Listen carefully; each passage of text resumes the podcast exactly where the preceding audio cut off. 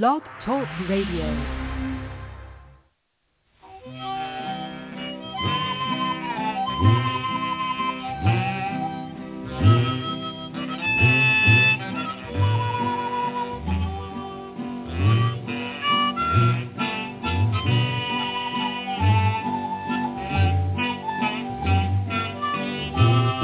And welcome once again to Lucky Mojo Hoodoo Rootwork Hour, brought to you by the Lucky Mojo Curio Company in Forestville, California, and online at LuckyMojo.com. I'm your announcer, Clifford Lowe of CliffLowe.com in Teaneck, New Jersey, and in just a moment we'll be joined by our co-host, Catherine Yronwode of LuckyMojo.com in Forestville, California, and ConjureMan of ConjureManConsulting.com in Mission Viejo, California.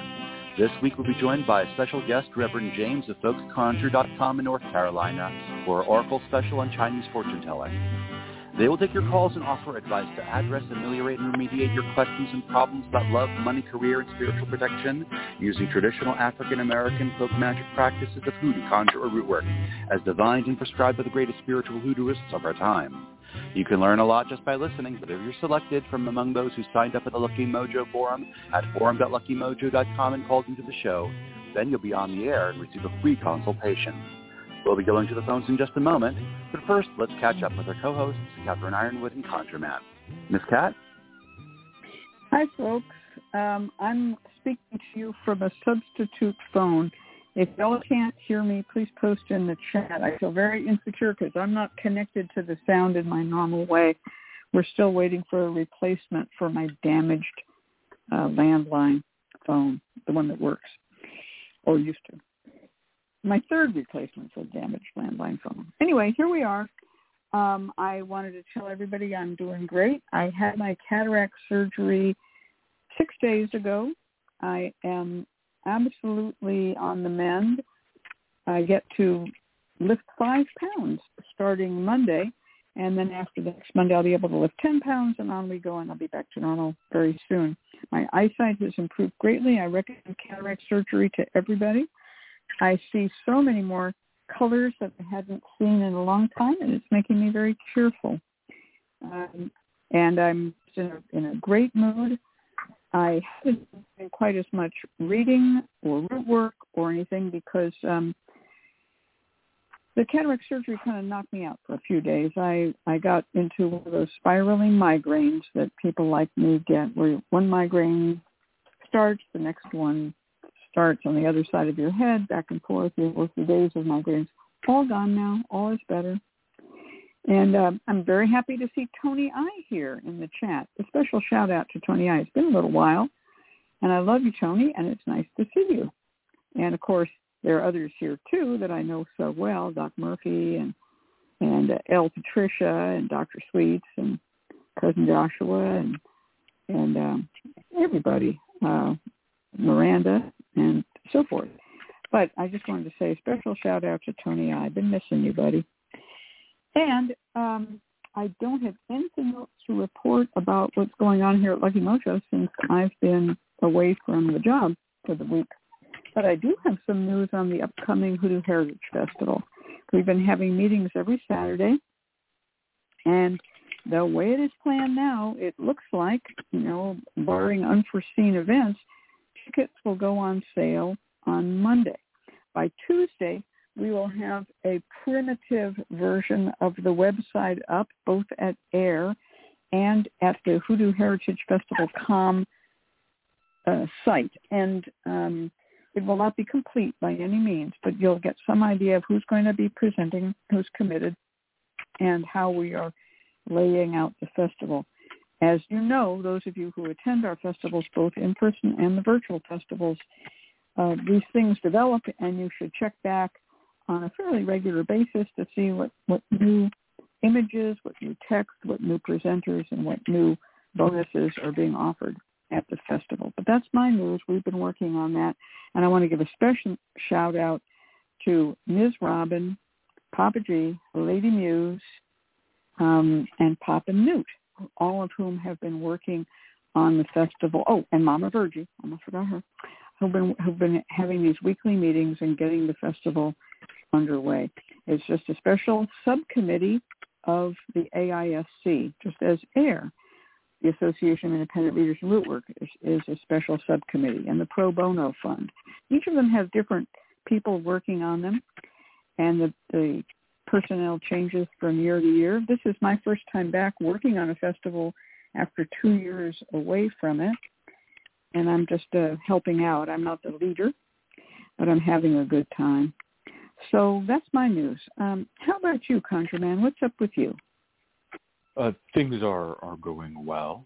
Busy week as usual. March has started off kind of weird, but I'm very much looking forward to the spring equinox coming up on us soon. For most people and most cultures around the world, it's actually the new year. So the spring equinox is actually the new year before we shifted to the calendar that we have now. It's a more natural new year, as some will say. So I'm very much looking forward to spring, and hopefully it brings something more positive. I have opened up my reading books for April, if anyone is interested. I'm letting everyone here know first, because I always get complaints that I open it up and everyone on the newsletter and whatnot, and they get it first, and so it all fills up by the time I announce it. And they're like, I've been waiting, so I'm letting you all know first before I let anyone else know, so that it doesn't fill up right away and you have time to book it. But I do have a few open. They've already, unfortunately, some of them have been booked, or maybe not unfortunately. Fortunately, some of them have already been booked. But I have a few slots open for anyone who is interested in readings and finding out what their life, the year ahead, or have specific questions. Happy to take a look at that for them. It is actually interesting. I wanted to say first, congratulations to you on a successful surgery. That's fantastic coming out of that. And I hope for brighter vision for you, quite literally, and it gives you what you want. Now, you said you had this done 6 days ago, you said? Yes, that's right. 6 days ago. 6 days, and now you're starting to see a little bit better, right? Headed in the right direction?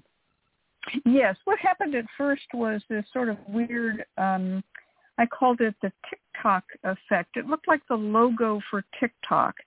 Everything had little blue, and that was sort of that reddish on TikTok. It was sort of a greenish brown edge on one side and blue on the other. Everything was like out of registration, but it's all settled down in my right eye. My left eye is still a little wacky, but it's getting there. It's definitely improving. So yeah, the weird thing is, while I was on the, while I was under anesthesia, they were, on my eyeballs, and I could see migraine patterns, and I knew they were giving me a migraine by hammering on my eyeball. And I even spoke up about it. I said, "This is very interesting. Are you aware of the fact that you're giving patients migraines while you do this? I'm seeing migraine patterns," and they just turned the anesthetic up so that I stopped talking. Oh, Jesus. They didn't want to hear my blow-by-blow commentary about, this migraine pattern is rather fine-grained. That's one way to deal with the patient. Oh, dear. Yes, dear. They just upped the gain on the Versed and knocked me back.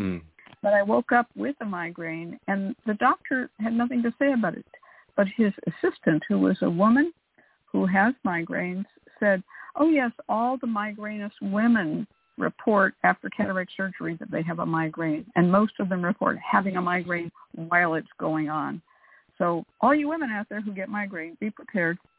It would have been nice if they had told me that was going to happen. Give you a little bit of a heads up. Well, speedy recovery, Miss Catherine. So much blue in the sky. I'm much more... You don't know how dull and gray the world looks until you have had cataracts for 2 sides during a pandemic when they used to operate on anybody.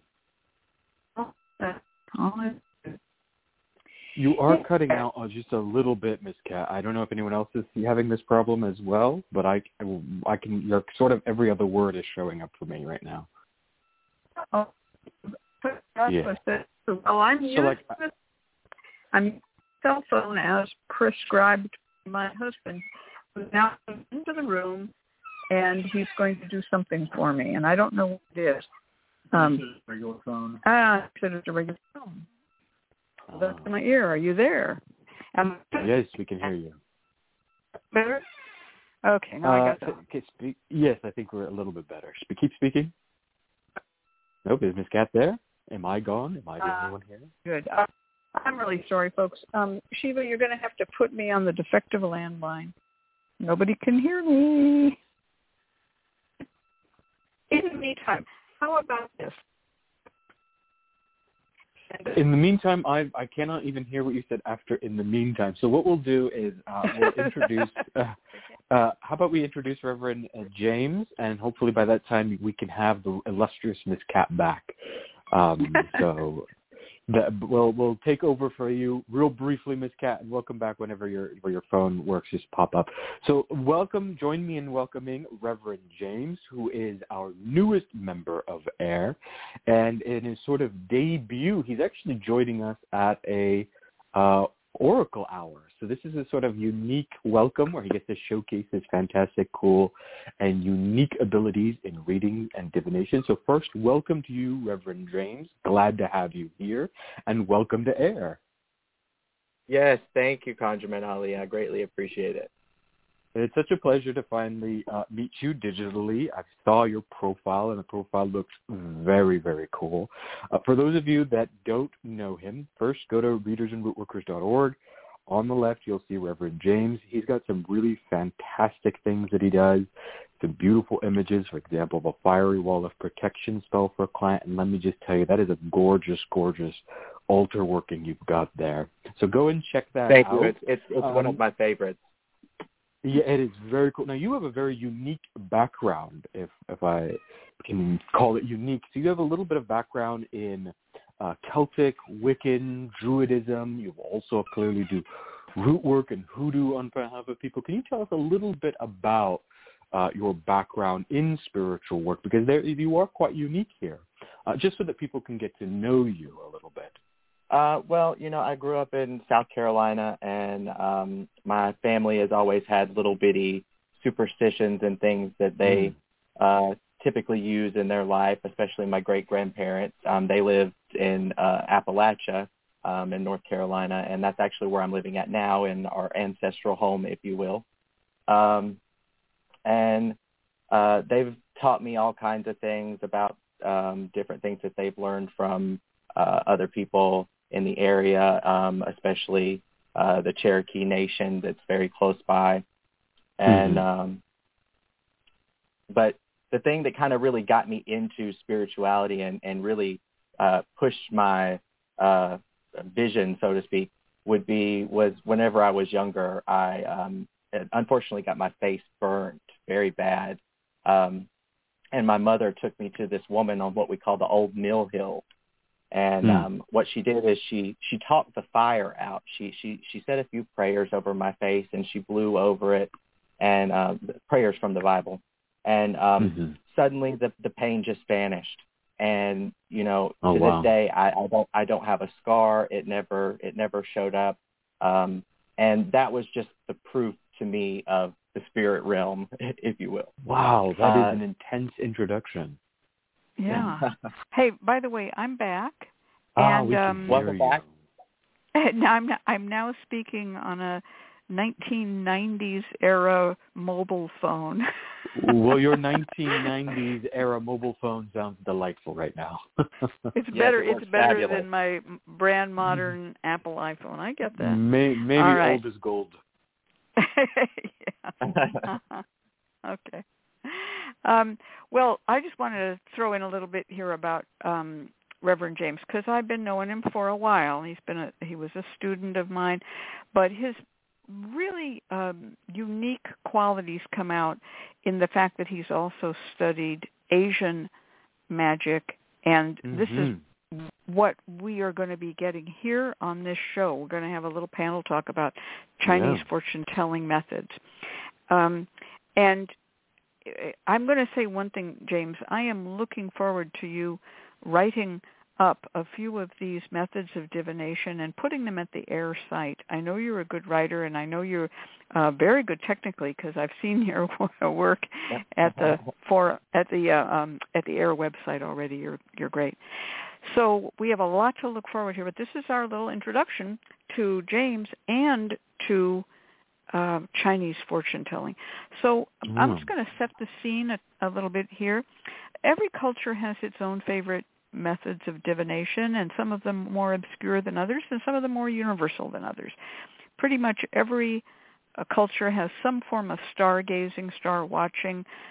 We could call it astrology, but some of them don't call it that. But there'll be something about watching the moon or watching the stars or watching the planets. Every culture pretty much has some form of divination through contact with disembodied spirits, mediumship, or something of that nature. But there are local forms of fortune-telling that are so unusual, they developed in a small region or even a large region, but never spread beyond that region, sometimes by virtue of different language sources or different writing styles that cannot be easily transliterated. And thus it is with Chinese fortune-telling. Because of the nature of Chinese character writing, it's not easy to translate into English. You just can't really look it up in a dictionary the way you can with any of the Indo-European languages.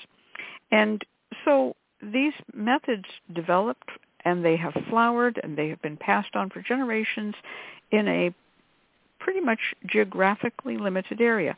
But some of them have made the break to get out into Western culture.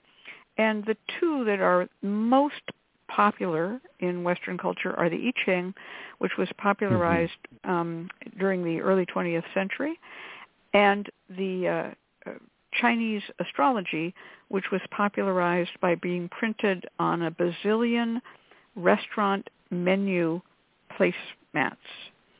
And you could go to a Chinese restaurant and you would look up what your Chinese zodiac sign was. And then you knew, and it would give you a little bit of thing about what you were. And you would see things like, it's the year of the ox, or it's the year of the tiger. And you'd go, ah, that's what I am. And so people learned a little bit about Chinese astrology. Many of them don't know it's based on the cycles of Jupiter. That never occurred to them to even ask. But those two things are what most people in America know as Chinese fortune-telling. However, there are many, many other systems, and I'm not even going to venture to give their names in Chinese. One of them is known as moon blocks to people who just speak English like me. And there's another one which is was introduced into America around 1910, 1915, both in San Francisco and Los Angeles. And this is called, in American, qi qi sticks, but in Chinese, depending on which Chinese language you speak, they might be called chen tong, or they may, there's other names, and I'm sure James is going to explain it all. But this was my introduction to Chinese fortune-telling, and I have my sticks right here. And been having them since I was a child and bought them in San Francisco, Chinatown. So I'm going to turn this over to James. I want you to, there's another one that's somewhat becoming known, and that is Chinese face reading. There's a few people now who are American-born, whether of Chinese descent or not, who do Chinese face reading. I have one friend in particular who lives in Hong Kong who does it, a man named Walter Davis. Anyway, James, take us on a walking tour of Chinese fortune-telling. We just let you have the floor, and you tell us all about it. All right. Well, I guess I would have to start with where I kind of came into it and where I met it, and that would be on a temple in Taiwan, in Taipei. It's called Longshan Temple. And it's actually one of the more unique temples, where most temples you enter the tiger and exit the dragon, which is the left to the right. In this particular temple, you enter the dragon and exit the tiger.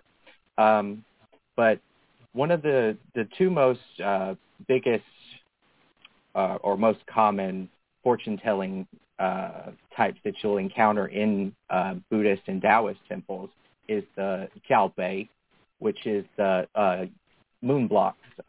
You could also call them yu bei, which is moon blocks literally, or yin yang bei, because it's kind of like coins. You know, you have your yin side and you have your yang side, so they can be called yin yang. Bei is the word for cups. Those go hand in hand with the what's called the qi qi sticks, or the kao qing, or the xiu chen. All of the same words, same method, which is the sticks and the bamboo little cup that you kind of say a prayer, shake them, and then a stick will fall out, and you'll take that to the lottery wall usually, or a reader, and they'll give you a lottery slip that'll give you your reading.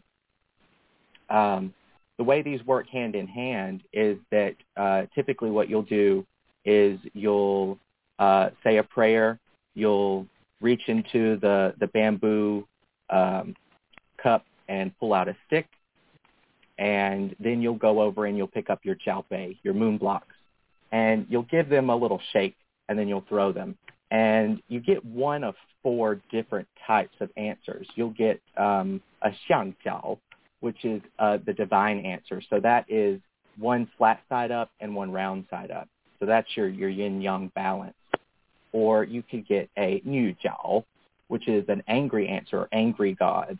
That's basically a no answer. You need to start again. The question you asked wasn't right, or it's not the right time. And it's time to choose a different stick. You could also get a xiao jiao, which is the laughing god. That's with both flat sides up. And the funny thing is whenever the moon cups land with the flat sides up, they're on the round sides. So if they kind of give a little jiggle, and it kind of looks like laughing because they kind of look like a smile. So that's why they call it laughing gods. It's kind of a way that's saying not no, but not yes, but more of like it's unclear or it's not quite the right time. This is where you'd want to go back and you'd want to reiterate your question and try again. Then you have the Li Jiao, which is a standing answer. This one's very, very uncommon in a way that you'll get it because it's where the moon block will fall on its side and be standing up, which is very hard to do. In this case, it's just you need to completely start over from the beginning and pick a new direction for your reading. May I ask a question? I wasn't keeping count. Mm-hmm. How many answers do those yin-yang blocks give you? What's your total number of answers? Four different kinds of answers. So you have the yin-yang, which is the one flat mm-hmm. side up and round side up. Mm-hmm. You'll have mm-hmm. the angry gods, which is both with the round side up, which if you put them together kind of looks like pursed lips. And it makes me think mm-hmm. of that movie, The Devil Wears Prada, where she purses her lips and it means, really terrible. mm-hmm. You have xiao jiao, which is the laughing god. That's where the round side or the rounded side is on the bottom and the flat side is up. So they'll kind of jiggle. Mm-hmm. Mm-hmm. And then you have the li jiao, which is the standing answer, which is very hardly ever you'll get that. Mm-hmm. Okay. I like the math of that. And it's interesting because these blocks are an irregular shape. And, yes, I can conceive of them landing standing up, but that would be unusual. Indeed. So now the way I'm just going to point out the way that I was taught to do the qi qi sticks and printed right here on the box, which is copyright 1915 by the Pacific Coast Dry Goods Company of San Francisco, California. Mm-hmm. You were to shake them, and mm-hmm. One would fall out like onto the table. And there were mm-hmm. no moon blocks were used. You just shook that. That was your number. That's what you got. Now, this may be an Americanized or simplified way of doing it, but it also is possible that it was done that way in some parts of China because China is a vast territory, and not every method is the same. And you and I were talking a while back about when you get these numbers, there is a little booklet that you get, and it consists of poetry. In English, the poetry is more or less excellent and more or less actual, recognizably written by someone who is using English as a second language. But they are different. The books that you get with different sticks are different. And you told me, and I learned something new, which is that there were different sets of these sticks for different deities that were used at different temples. So it's not that there's one uniform right way or wrong way. Some cups of sticks or tubes of sticks will have 100 sticks in them, and some will have 78, and some are dedicated to Kuan Yin, the goddess Kuan Yin, and some are dedicated to other deities. Is that correct? Yeah, there's actually a whole slew of gods, particularly Taoist mostly, but there are a few Buddhist gods that had their own lottery system. Mm-hmm. Mm-hmm. Yeah. And so the number, again, this is as I was taught this in San Francisco, Chinatown. The number is your lucky number to bet for that day only, and the poem is your fortune for that day only. That's how I was. That's very interesting. Sometimes the slips that you get from the lottery board or from the interpreter will have numbers on it as well. Mm-hmm. In a temple, that is. Mm-hmm. In a temple, yeah. This was done. One of the things we did, we posted a postcard image of a person using these sticks in San Francisco, Chinatown, before the 1906 earthquake. The photo was taken by a man named Charles Widener, who was a German-born photographer, and it was hand-tinted in Germany. And behind him, there's a child watching, and then behind the man, there's posters explaining what he does. He has books next to him, maybe the I Ching and commentaries, hard to tell. He has a cup. He's holding the sticks. And Mr. Widener took a number of pictures of these fortune tellers in San Francisco who sat on the street, not in the context of a temple. And they would, all we know about them are these beautiful old photos that Charles Widener took. And they more or less disappeared after the destruction of San Francisco in the earthquake and fire. And you didn't see them on the street after that. Hmm. Hmm. I want to ask Reverend James here. One of the reasons we do this Oracle Hour is because if you go to AIRR, everybody reads cards. And there's nothing wrong with reading cards. Reading cards is great. But it's the most ubiquitous form of readings. But there's so much more out there. And sometimes there are these unique forms of reading that only one or two or three people do. Like, for example, geomancy. There's only a handful of us on AIRR that do geomancy.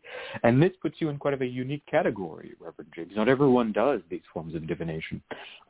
Is there a preferred method you have if clients come to you not looking for example, card readings, but they're looking for some form of Chinese fortune telling? Is there a particular method that you use with clients that you find that connects with them, with helps answers their questions, that they can expect if they reach out to you? It really depends on the type of question. If it's a very simple, straightforward question, mm-hmm. I really like to go with what's called Xiao Liu Ren, which mm-hmm. Literally translates to little young waters. And it's a form of what they call Chinese finger counting, and it utilizes mm-hmm. three different numbers, usually the lunar month, day, and hour that the person is asking, but that really refines how many people can ask the question. So contemporary fortune tellers typically just ask their client for three random numbers or numbers that are associated mm-hmm. with their question. And it will give you a idea of what the beginning of your situation is, how that your situation will progress, and then the outcome. As far as a more complicated question where you want to really dig into something and find out all the nitty-gritty, I really like to use Qi Men Dun Jia, which is literally translated as the mysterious door hiding the Jia, or the emperor. It was traditionally used for war to figure out where to attack from, where the enemy is going to be attacking from, and whether or not they have good defenses, etc. But it can really dig into the interpersonal relationships between people, the relationship with the person and the environment, and the person and heaven. Fascinating. So I'm going to mention another Chinese method of fortune-telling, which has become somewhat popular among Western numerologists, and that is reading the Lo Shu birth date fortune. And this is more of a character analysis than it is a daily prediction or answer to question. And you can see it in, I wrote about it in the book that I co-wrote with a lot of dead people, which is called The Secrets of Numbers Revealed. The dead people being Dr. Roy Page Walton, Louis de Claremont, and Godfrey Spencer, who may not have ever existed. But anyway, that Lo Shu Square, which is related to Chinese feng shui or architectural fortune divination or landscape fortune divination, is used to get a character reading or analysis based on your birth date, which in Western numerology is called your life path number. But the Lo Shu Square method involves you putting in all the digits of your birth date and putting marks in the squares where the numbers are. And this is a magic square in which it's 3 by 3, sometimes in Western magic called the Square of Saturn, and all three rows, all three columns, and all two diagonals all add up to 15. And this method of reading is something that has made a sort of a break into American numerology, and you can read it in my book, or you can ask a Chinese fortune teller to work out that birth date number, and you'll get a much more detailed reading because they have a, I mean, there's entire tomes just written on how to read the Lo Shu Square. You can always recognize it. It is 492-357-816 if you look at the numbers in order. And the Lo Shu Square is believed to have introduced the magic squares into India and the Middle East, where it makes its way into Europe. That's right, and becomes actually, in Judaism, and it becomes a whole Kabbalistical thing. And you can make magic squares of virtually infinite number of numbers. There's formulas for making magic squares, but the Lo Shu Square is the original. The original, yeah. They say that it came out on the back of a turtle. That's right. Mm-hmm. And this would have been, there's a particular species of turtle that has a kind of a yellow and black wavily spotty patterns on its shell. And, you could kind of imagine that that's where it came from, or someone said it did. Supposedly it was a giant turtle even. You cover shell readings and turtle shell readings in your bone divination book, right, Kat? Yes, I did. I covered oracle bone readings in a brief way. In other words, that's a topic that requires its own entire system. Oracle bone readings predate I Ching, but they end up in somewhat the same places. I mean, but how you get there is a fascinating story in its own right. And those use a turtle shell bone. And that's how they're done. So the connection between the turtle or tortoise, and the tortoise's connection to fortune telling runs deep in Chinese culture. Yeah. Mentioning the Lo Shu, that's actually the basis for the what they call the plate or the chart for the Qi Men Dun Jia. So that's where all of the parameters and things from the different times will fly to these different palaces or areas in the square. So this is, again, related to the idea of what's sometimes called, some people call it a compass, a feng shui compass, Lo Shu compass. And there's and it also relates to the more modernized form, what I call apartment feng shui, where you divide your house and rooms into squares. And there's something sometimes called the flying star method, where things move. It's like a moving form of fortune telling, where something moves to the other space, depending on parameters that the fortune teller will know. That is an amazing way of working. There have been some good popularizers of those types of feng shui in the U.S., I'm not going to name names because someone will hate on them, but you look up some of the books that were written by actual Chinese people. I will say my favorite is a woman named Lillian Tu, Too. But, she has her haters, and there are other people who love other schools. I happen to like her writing. It's very sensible to me. Yeah, and speaking of feng shui, that's one thing that's really fascinating about Qi Men Dun Jia is that it can be used for so many different things. It can be used as a destiny reading. So that would be similar to what, to Western astrology would call a natal chart. It could be used for, predictions. So that would be considered, similar to the election astrology. It could be used for feng shui audits. So it ties in with so many different parts of Chinese metaphysics. It's just enormous in the information that it provides. Mm-hmm. Yeah. We should note that there is a pretty consistent theme that we see in a lot of Chinese fortune telling, and that is the role of numbers in calculation.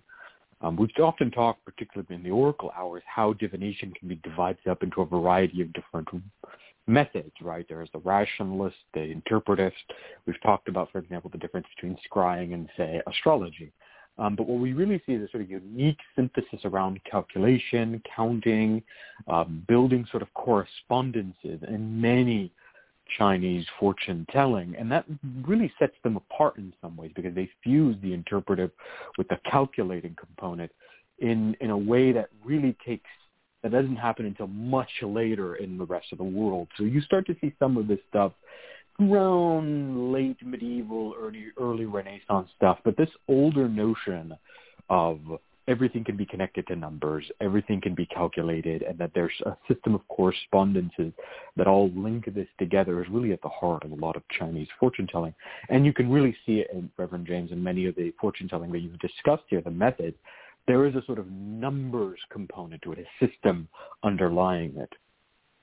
Mm-hmm. That's really true.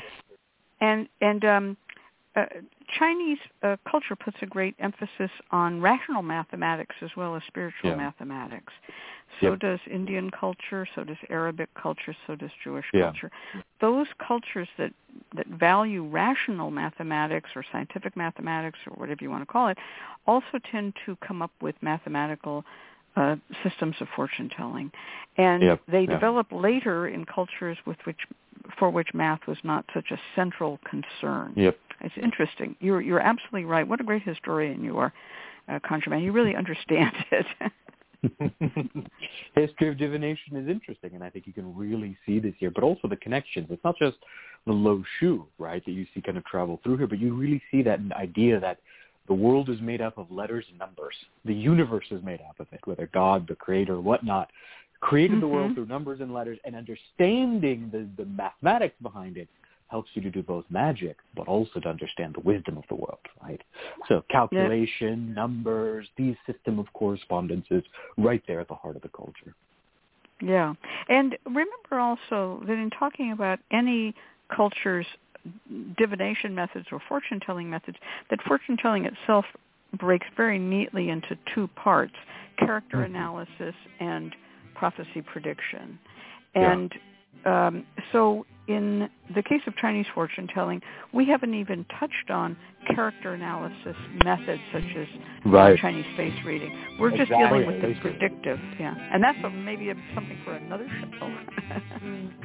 All right, there's our music. Very cool. Well, thank you so much, Reverend James, and I really hope to get a reading from you in this method in the future. I love it, and I hope that people find you on air and look you up. Now we are going to go to our client, and we only have one sign-up, says Nagashiva in the chat. So if anybody in the chat room would like to sign up for a reading, take it away. Just jump in and just say, hi, I'm here, because this is your chance to get Chinese fortune telling. And it could be a regular caller.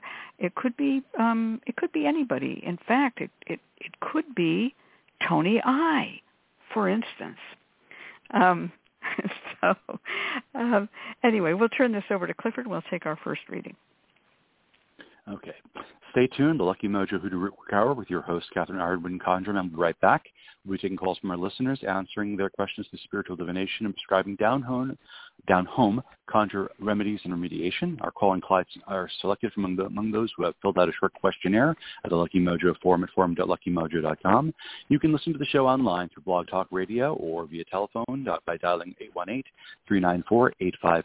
If you filled out a client questionnaire at the forum and you have not already done so, please dial in now 2-818-394-8535, and press 1 to let us know that you're available to be on the air. We will select our callers by their area code, and if your area code is announced, we'd like to say hello and let me, your announcer, Clifford Lowe, read a brief description of your situation before turning it over to our hosts. Now it's time to go to the phones and take our first caller. Our caller is Miss Moody, calling from area code 631. Miss Moody, are you there? Yes, I am. Yes, you're not there. Oh, good. You indicated that you had prior readings on the situation, but the situation had changed. You said that you just finished the Hoodoo course and you'd like to know where your strength lies in the work. Should you focus on readings, or what kind of work should you offer clients? You're trying to build a clientele. What should you do that would increase good clients to approach you? Turning over to you, Miss Cat. Hi, Miss Moody. It's so nice to hear from you. Hello. Hi, I'm very glad you've called in. And what a great question for the fortune-telling hour, the oracle hour. So for those who don't know her, Miss Moody is a graduate, and I hope, Miss Moody, that you apply to Hoodoo Psychics and AIRR, and that we will one day be interviewing you on this show. But let's take it away with the idea of giving you love readings. Now, I'm going to do the first reading, and then James will do the second reading, and ConjureMan will offer you some root work, okay?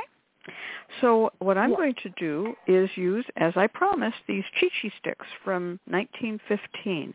Now, I actually collect these, so I always go overboard.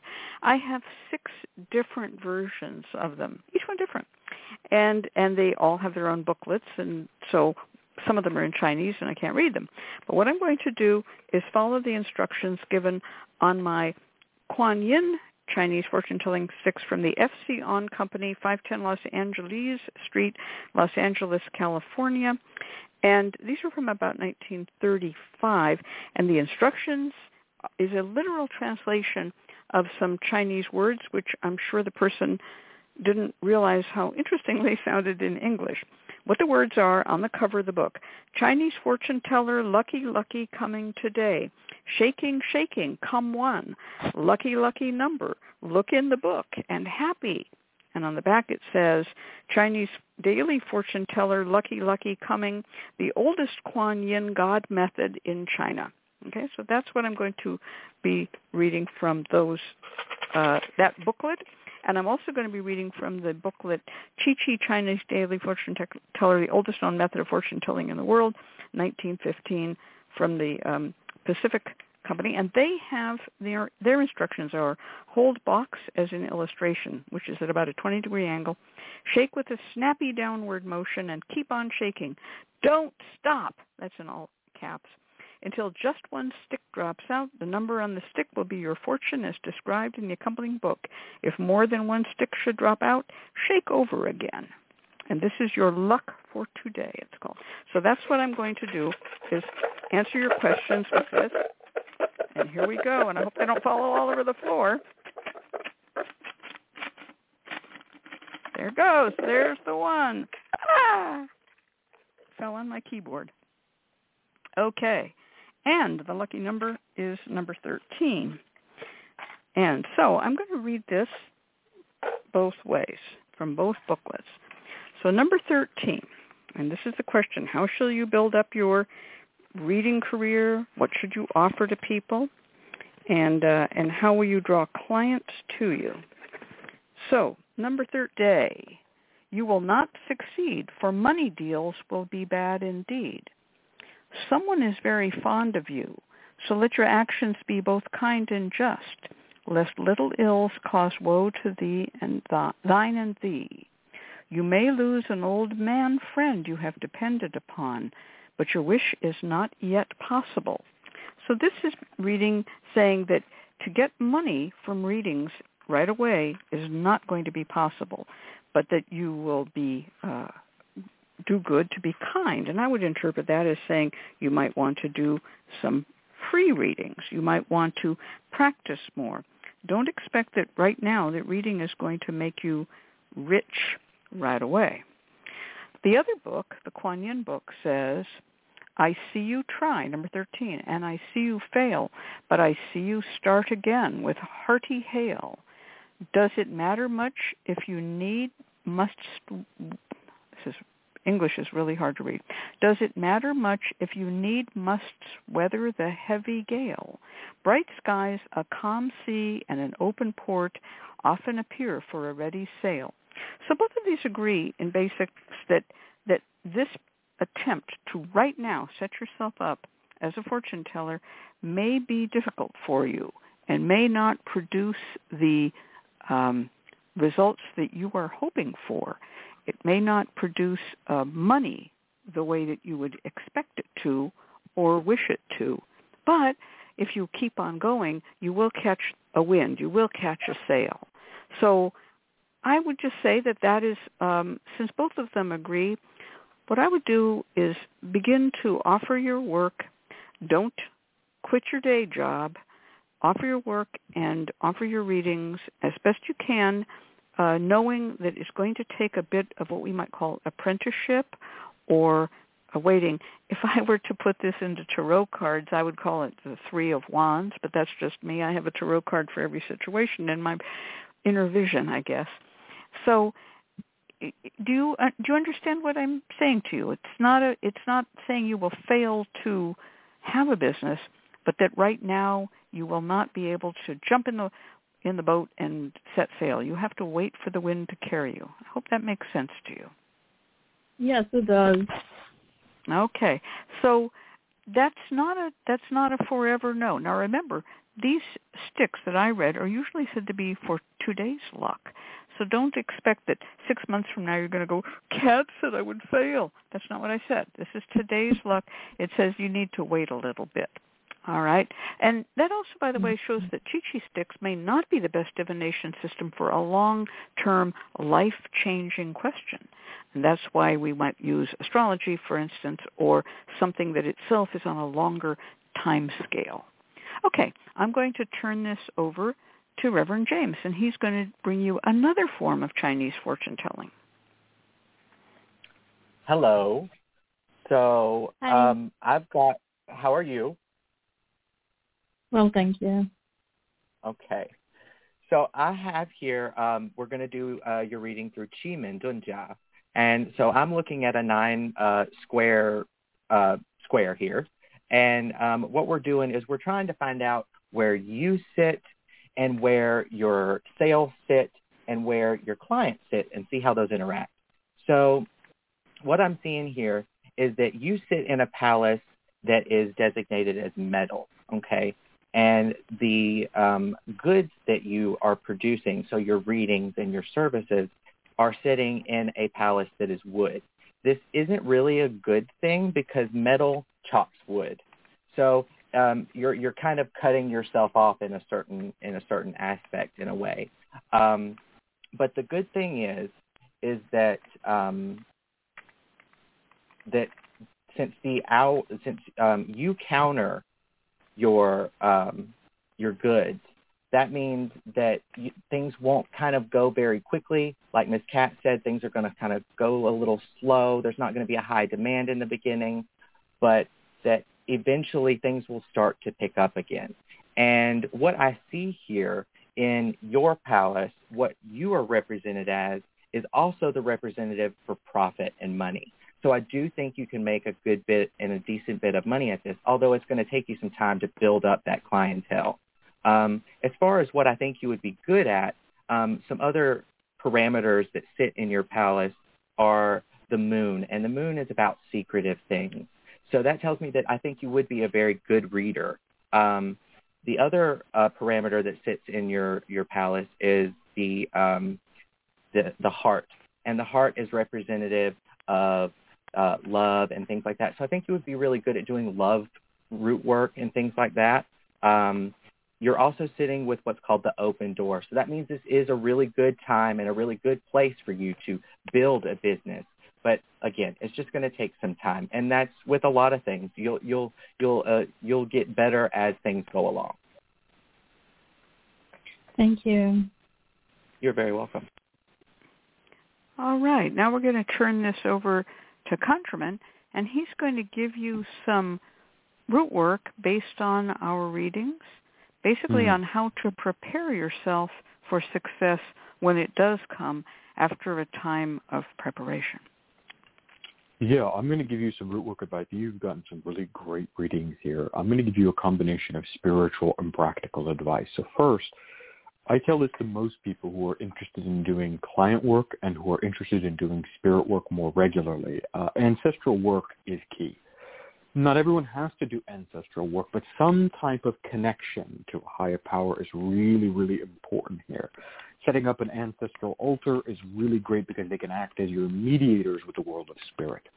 And if you're particularly going to be doing client work, you're going to be inviting a lot into your life. So you want to make sure that you have something here that can give you a mediation, something that can balance the influences that you draw into your life. Really crucial to do that.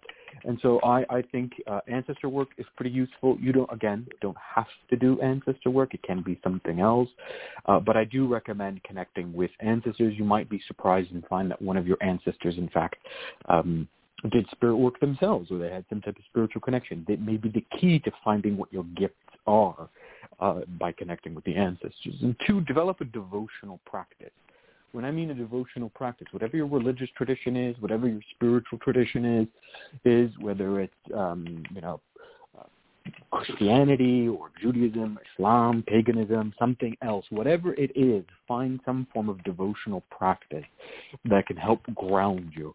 Most of the traditions will have a kind of fusion of devotional magical work. So, maybe for you it's planetary devotions or something, or maybe you set up an angelic altar, or maybe you regularly go to church on Sunday, or you observe the Sabbath. Whatever it is, this is important.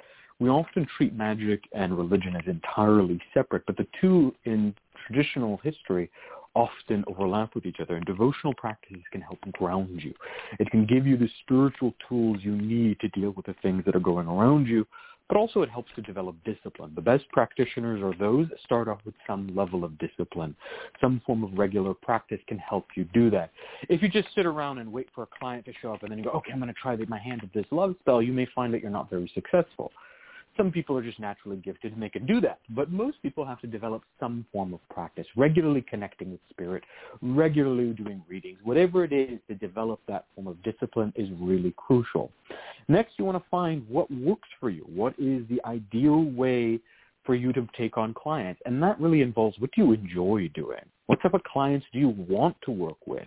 Who do you prefer to work with, right? Don't just set up shop like, I take on all clients. Ask yourself, what makes you happy? What do you enjoy doing? Like, some people cannot stand doing court case work. So don't put up a shingle for doing court case work if you hate doing it. Your client will be unhappy. You will be unhappy. Which type of clients do you prefer working with? Do you prefer working with women? Do you prefer working with women who are trying to get their husbands or their partners back? Do you prefer working with children? What do you prefer working with? Do you prefer doing love work? These are things you can answer for yourself, and you can do some magic to help get you to that point. So what I want you to do is take a white candle, dress it with clarity oil and master key oil, and by light of this candle, write down the things you're interested in. I'm interested in doing love work that pays me really well. I'm really interested in legal work. I really don't want to do cursing work. I want clients that are generous. I want clients that come from a similar walk of life like I do, who will be able to relate to what I do. Write it all down. Once you've written this down, take a bay leaf, burn it in this candle, and pray for clarity. Snuff the candle out, place the list under your pillow, go to sleep. The next night, repeat the process. Light the candle, and this time begin to revise your list. Do I really want to do that work? Nope. Cross that out. No, I really want to do this other work. Replace that with something else. Revise this list. Again, burn a bay leaf, snuff out the candle, place it under your pillow, go to sleep. Do it for 3 nights. On the third night, you should have, after you burn the bay leaf, a consolidated list that is the essence of what you want to do and what will be ideal for you. Then use this to build your practice. How do you build that practice? First, connect with community. This is not done in isolation. Hoodoo is not a solitary witch status. We work for the people. Find a community. Maybe for you, that's connecting with the people of the Lucky Mojo Forum. You really help them find the products that they need. You really help them find the various threads that they need. Maybe it's a Facebook group. Whatever it is, find other people and start with them. Work with them. Develop a relationship with them. Make a name for yourself in whatever it is that you do. I hate to use the word brand, but develop that brand around the essence. Those are the questions that you're going to answer in the forum. Those are the questions you'll answer in the Facebook group. Trade readings with people so that you can develop the practice, so that you can develop your skills. But being able to define the essence of who you are and what it is you do, and then start to showcase that by building a community around it is crucial. Kat, myself, Reverend James, we all have our unique brands. I mean, just right now we heard about the unique and eclectic background of Reverend James, but also something very unique. He offers Chinese fortune telling, right? Not that many people do that at AIRR. Kat and I have a more teaching background, so people know when they come to Kat and they come to me, they're going to get some level of mentorship. Both of us will probably spend 5 minutes telling you the history of something, right? And we'll guide you how to use it. Like, so we have brands, right? We have ways people know. Look, if I got problems with love, I can go to Deacon Millet, right? If I need something, like if I need someone who's in the Afro-Brazilian tradition, oh, Ali has that mix of astrology, hoodoo, and Kimbanda, right? So everybody has something unique that they do. What is the unique thing that you do?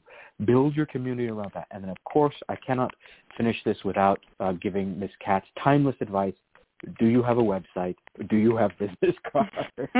That is going to be immensely important for building this practical shop for yourself. This is what I've got. Let's see if Reverend James and Miss Kat have anything further to add here.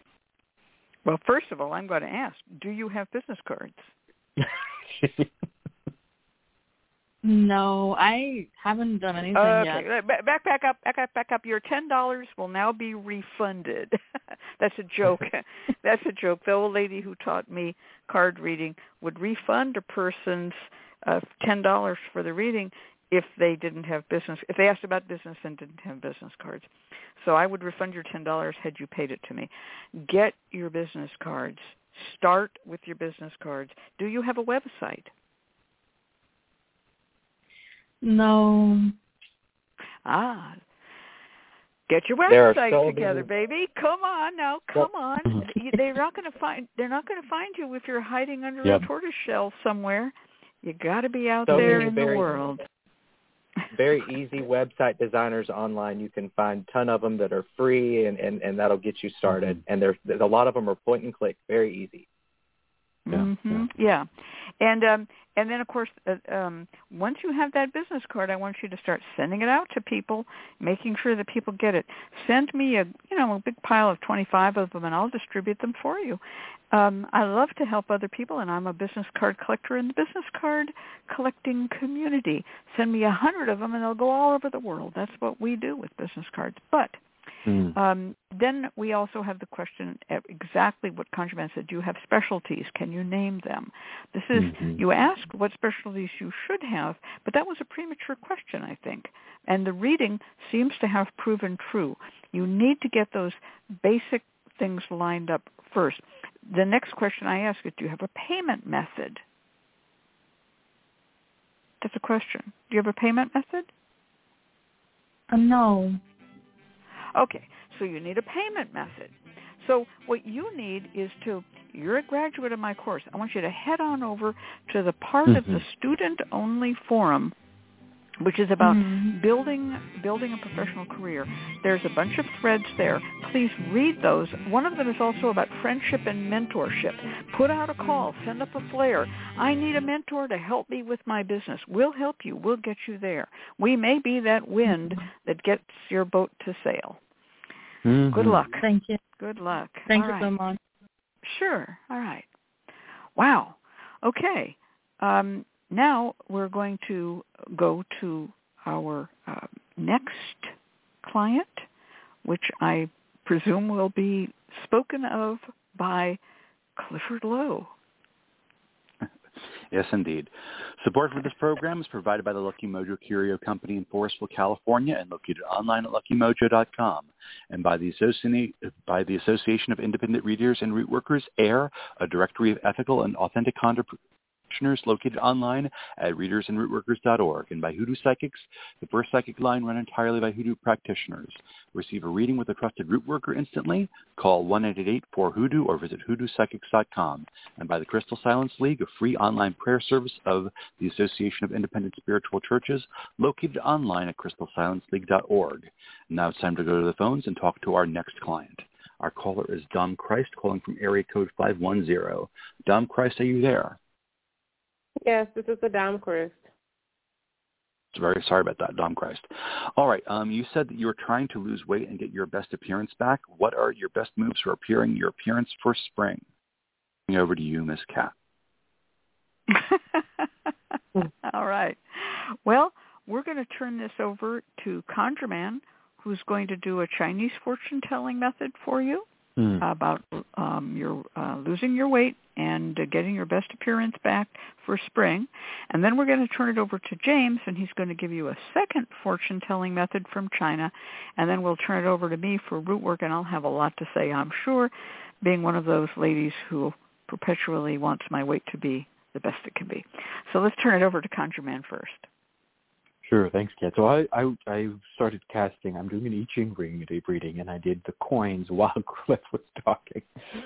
So I shook them up so that no one can hear the clinging and the clanging, and I created a hexagram, and I'm only going to read the one hexagram that I've created.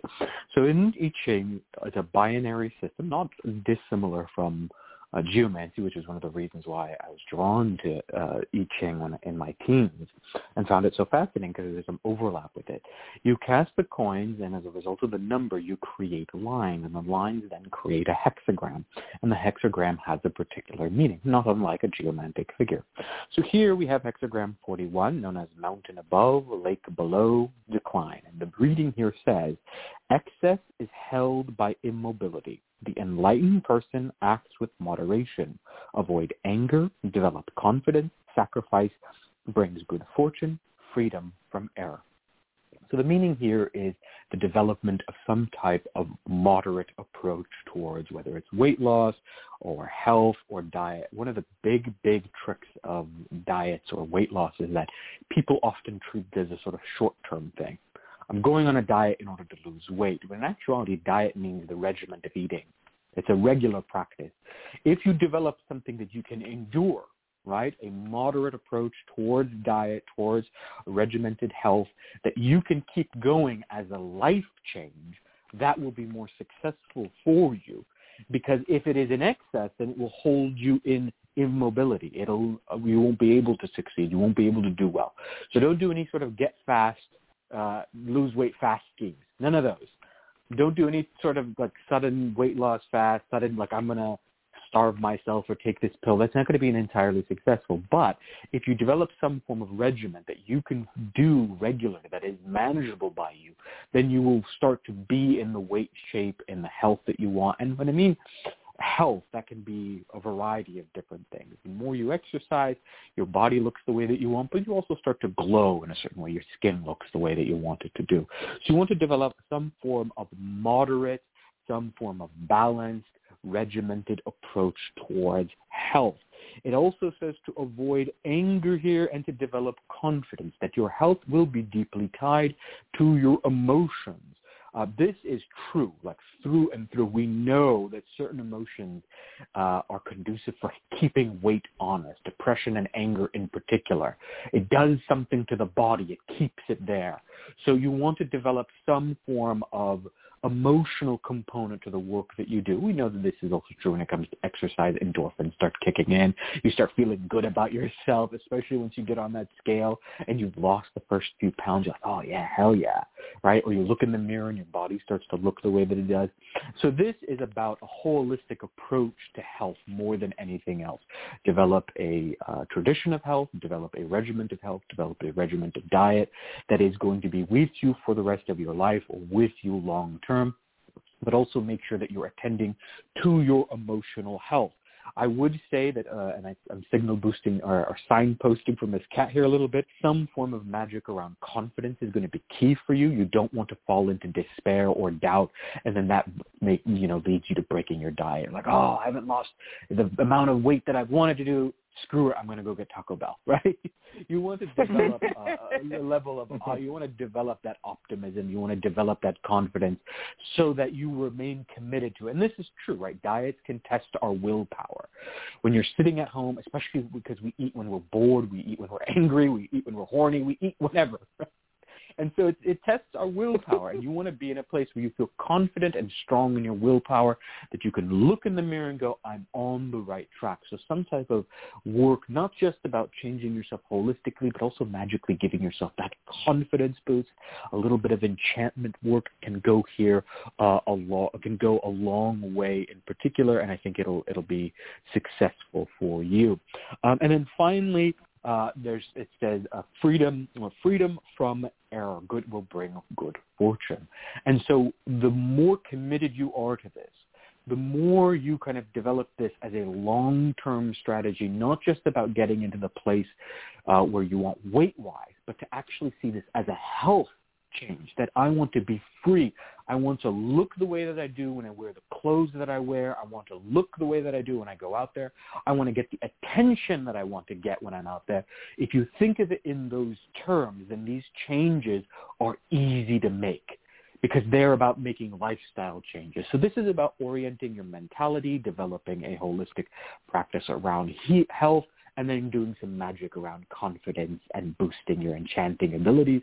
You do this, and I suspect that you will be successful. It does indicate that good fortune will come your way. It may not come right by springtime, but hit summer, you'll probably be where you want to be, or at least headed in the right direction. I turn this now over to Reverend James, who will do your next reading, and then Ms. Kat will give you some good work recommendations. Thank you, Tom. Wow, Conjure Man Ali, that was great. Thank you. Thank you. From you, that's high praise. that was very full. So the way I want to go with this is I want to do a Xiao Liu Ren reading, but that's going to require us to kind of look at your question a little bit and kind of reformat it a little. And I want to talk that through with you. Would it be okay to say, I continue on the path I'm at now, will I be able to lose the weight that I need, that I would like to by spring? Would that be okay with you? Yeah, if that's the best way, that's fine. Well, you said you wanted to find out some issues that you might face, so this will kind of show us anything that on your current path where you're headed, if there might be any bumps. So what I'm going to need from you is just 3 random numbers. This can be any numbers. It could be intuitive numbers. It can be numbers that, it could be attributed to your weight, anything. Okay, 175, 25. Oh, wait. That was one. Go ahead. You're fine. 175. One digit? It can be any number. 175 was your first. What's your second? 25. Okay. And 9 for the last one. Okay. So what I have here is the way this reads out is the first number gives us the beginning, how things are going to start. The second number gives us how it's going to proceed and the outcome. So, funny enough, I think that being that we asked this question after you got your reading from ConjureMan Ali, you have a bright future ahead of you.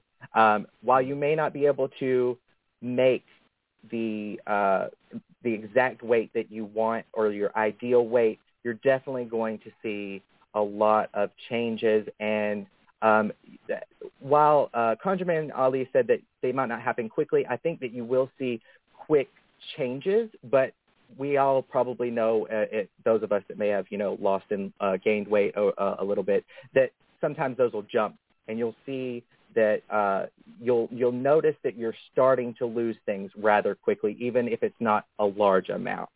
Does that make sense to you? Yes, definitely, because it's so funny, this is reading is really on point, because I literally just went somewhere and realized that I lost weight without trying, because I started doing more steps. So, yeah, it's definitely on point. Exactly. So what we have is the first part. You're starting with great harmony. That means you're off on a great foot. The way things are going to proceed is, again, great harmony. That means that I think with ConjureMan Ali's advice that you're going to move forward with a vigor, and the outcome is rapid happiness. So just from the fact that we've got to the end of this reading and you're seeing those synchronicities already and that you're already seeing that little bit of loss of weight, I think that you'll be able to continue with it easily and be able to reach that goal. Wonderful. Thank you. I guess this is where I'm going to step in with some root work.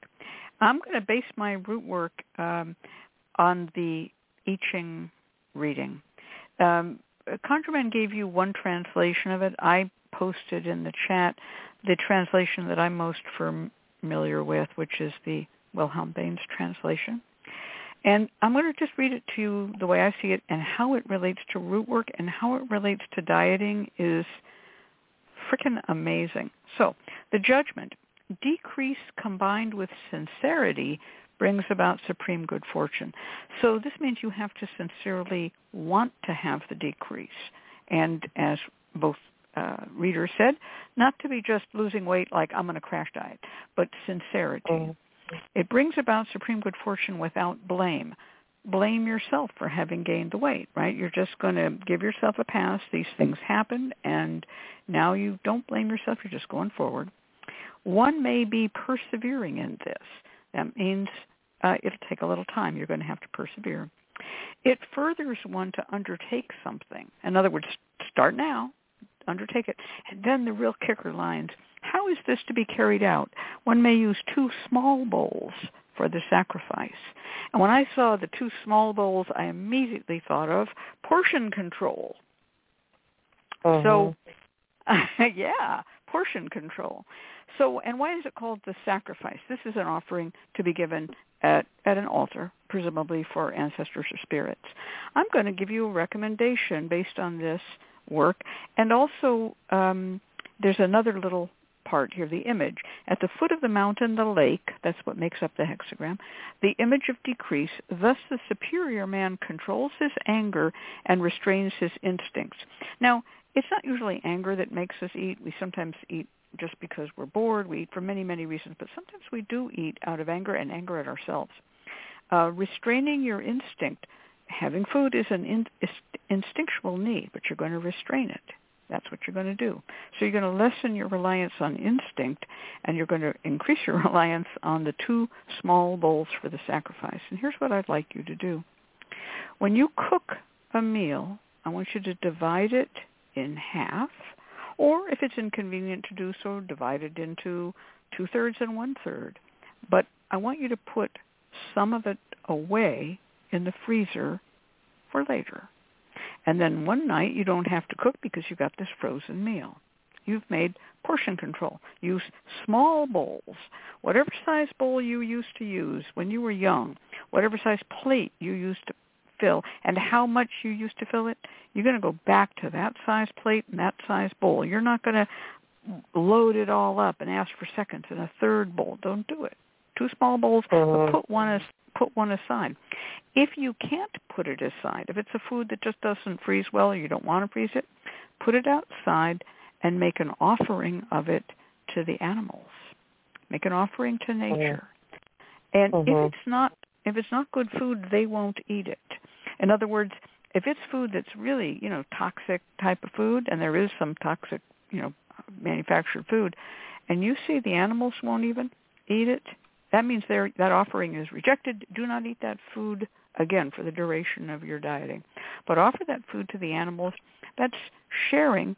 They get the weight that you don't get. Okay? So this is a very conscious form of work. And small bowls, says Miss Miranda Thoreau, are always so pretty. I love it when people use beautiful small items to make what they have look interesting. And this is really important. Get yourself some new bowls if you want them small bowls. Cliff Lowe said something, too. He says, I find it useful is to forgive myself for throwing away food and don't consider it wasteful. Well, Cliff Lowe, I was raised in a Jewish household, and we didn't do that because think of the starving children. So I was taught by my mother to put it out for the birds if it was seeds and crumpled up potato chips or whatever, and put it out for the raccoons, put it on the ground, put it out for the skunks, put it out for the squirrels. And don't consider that you're wasting it. Don't throw it in the garbage. Put it out for the animals to eat. But if they don't eat it, that means it's not good food. Now, what if you live up in an apartment, 17th floor, in a city of concrete? Well, you're going to take that small bowl, that extra small bowl. You have two small bowls now. You take that extra small bowl, or maybe just wrap it in a little piece of paper. Don't use plastic. Don't use aluminum foil. That'll hurt the animals. And take it out to a park. That moment of getting you out in nature will also help you. You talked about stepping. Walk to a place where there is greenery in a park and put the food down there for the animals. Put it in a safe place for them. Don't make a big scene. Just do it and say, may others have the benefit of my excess calories. Okay? So it's magic, but it's spiritual magic. And I really do believe that walking out into nature, stepping will help you. It's not so much that it helps you burn calories, but it rearranges your metabolism. And I'm going to give you a couple of other things to think about. You can sign up for any number of online weight loss support groups. We all know their names. I don't have to give them all. But all of them have certain benefits to them. If you need the help of having a coach or a community, join a weight loss community. It really helps. They are the most forgiving people, too, because they've been through it, the cycles of up and down. Don't worry about it. I really feel for you. I really feel you can succeed. If you ever need help, get on the Lucky Mojo forum and ask people to, spend some time with you. We talk about this sort of stuff all the time at the Lucky Mojo forum. All right. Does James, do you have anything extra to add to what I had to say?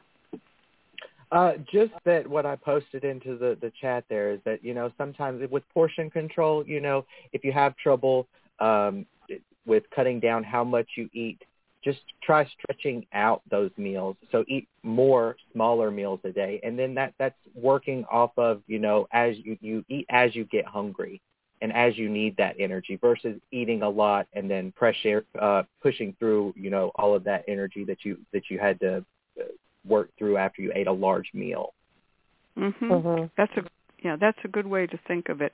And I'm going to say, I know that as I began to gain weight after menopause, I found that I was like lying to myself and saying, oh yes, I love these bowls when they are, or these plates, filled, overflowing. And yet I remembered some of them had rings on them, like Fiesta, where they had circles on them. And I'd say, I know I used to fill it only out to this level, but now I can fill it to this other, right to the edge. And I looked at myself and I said, what am I telling myself, right? And so I just took away that extra part and said, I'm going to save that for lunch tomorrow. Or if it was the kind of food that the animals around here would like, I'm just going to take that out. And it's not throwing it away. It's giving it as an offering to those who are constantly in search of calories, the little wild ones among us who have no fancy chef and no DoorDash and no Popeye's chicken sandwich. Sob. And celebrate your milestones too, no matter how small they are, because you're improving yourself and that's important. Mm-hmm. Wow, that's thank right. you so much, Reverend James. Yeah, mm-hmm. And if it comes down to money, you can also send the money if rather than buy food, on a daily basis. Find some little charity that supplies food to the hungry, whether in the United States or in some place around the world. I have a friend who lives in Nigeria. He sent me some photos of the village he lives in. Those people look like they could use some help, and I'm not going to send them the shirt off my back, but a little PayPal goes a long way, and then I don't have that money to spend on food. It's an offering. All right, and now we're going to have the Wildlands of Snafu bringing us our network schedule announcement.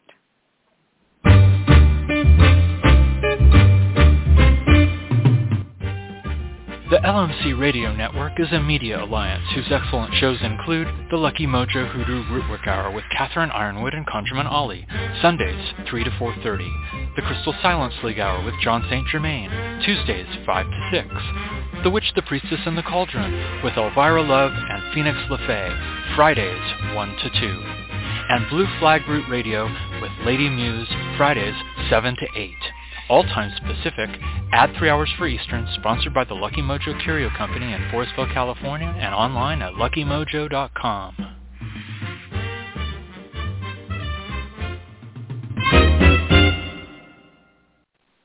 It's time for our free spell segment from Reverend James of FolksConjure.com in North Carolina. Take it away, Reverend James. All right, so where this comes from is from a temple experience that I had. Not in China, but another Asian country. And what you're going to need for this is a pencil, some rice paper, or an eco-friendly water-soluble paper that's easily found now. You can get a good chunk of them for about $10, $20, and a local flowing water source, preferably like a creek or a river. And you kind of want it flowing away from your house. So what you're going to do is you're going to cut out a doll shape from this paper and then write whatever your worry, your problem, your fear, or any negativity that you're holding on to. You're going to write it in a word form or a doodle, however you express it, onto this little doll. And what you're going to do after that is you're going to hold it in your hand and you're going to make a heartfelt prayer to remove whatever this is from your life, and then gently place it in the water and watch as it dissolve down the river, so too may your problems dissolve with it. That's it? That's it. Very simple. Very cool, though. That's very, very neat. Now, you learned this, you said, in an Asian country other than China. So, of course, right. Now we're wondering, what? Which one? So it came from a Buddhist temple in Japan. They have this lovely little dragon fountain that has this little bitty stream that runs away from it. And it has this little bitty box next to it with these little sheets of little people that you can take out and write your worries on. And it has a little gate about halfway down where the bend is, and you'll just watch it go down. And in about 10, 15 seconds, this piece of paper just dissolves. And it really does. It just feels like whatever you wrote on that paper just dissolves with it and goes with it, and the dragon just pushes it away. How wonderful. Well, Nagashiva posted something which I was thinking, too, very similar to Guatemalan worry dolls. Do you know about those? Yeah. Yes, indeed. They are very similar. So like those, you put your worries under the pillow, and then when they disappear or they get lost, they've taken that worry with you. It works on the very same principle. And usually it's the mother who takes the worry doll away to tell the truth, but we won't let the children know that. Or the tooth fairy, the worry doll fairy comes and gets them. But so in the worry doll tradition, these are tiny little dolls made of little splinters of like matchstick wood and little bits of cloth remnants from the weavers of Guatemala who weave beautiful cloth. And the child is to tell their worries to the worry doll and then put it under the pillow. And in the morning, voila, it's gone. The worry is gone. So I love the idea that these are little doll shapes. It's also very fortuitous that you tell me this because I'm working on a book right now. I'm going to actually get a write-up of this from you and ask your permission and credit you in the book because it's a great use of a doll. And it's a way to produce in yourself a change. It also, on the other hand, bears a resemblance to a form of work that is found in Africa, in African American culture, and in many other cultures, which is to write your prayer. I was just about to say that. You knew what I was going to say, right? Your prayer on a piece of paper with a water-soluble ink and put it in your bath water and then bathe in it, and your troubles will go down the drain. Also, there's a spiritualist version of this in which you would use red ink or even beet juice to write on a white plate, and you wash that white plate either into the bath or you wash it in a stream of water, and your prayer goes forth. So there are many ideas of the dissolving writing. And there's another one, which Ollie is probably still laughing at, so I'm about to say, there's another one which is called drinking your prayer. Yep. And which you, yeah, Lukiana taught us those at one of the old Hoodoo Heritage Festivals a long time ago. Actually, he did it twice. You wrote your wish on a piece of paper, and you put it into a liquid, which he had prepared based on which kind of condition it was, love or money or health or anxiety or whatever. You drank it, and then he prepared an antidote to the drink, which was a different drink that you would drink to have your wish come true.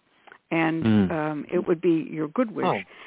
And, yeah, it was wonderful work. And he said this was his personal adaptation from an Afro-Caribbean tradition, but it was very much pioneered and personalized by Lukiana. So this all fits into a large tradition, yeah.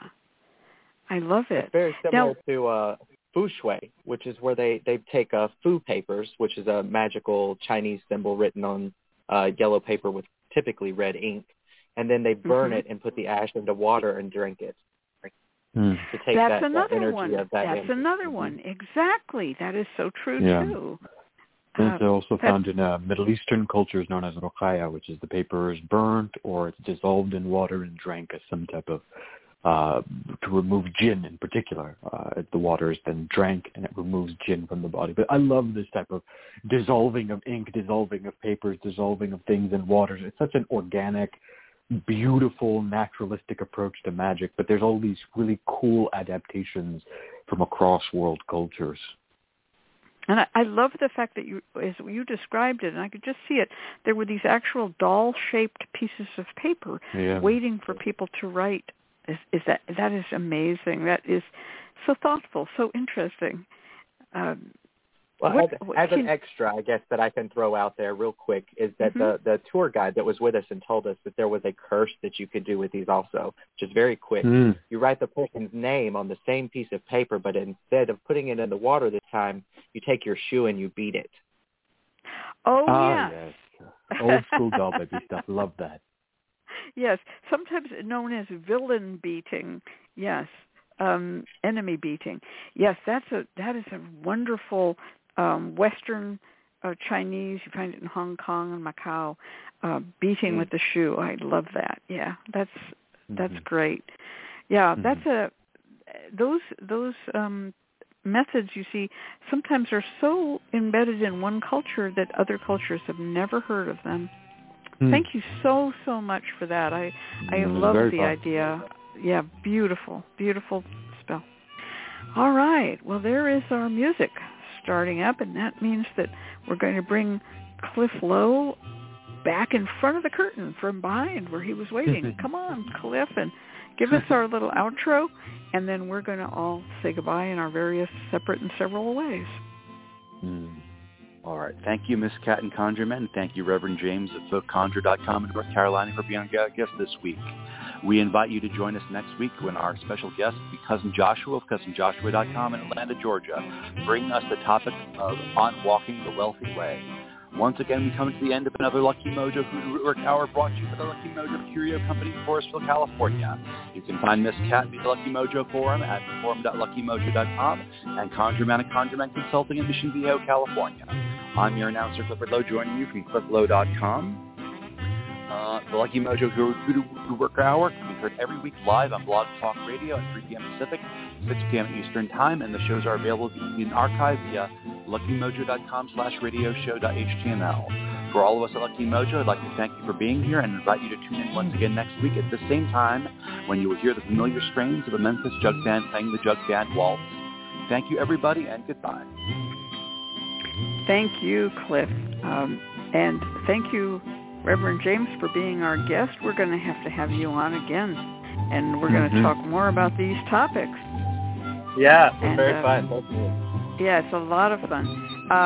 Thank you, ConjureMan, for the fabulous readings and the historical background.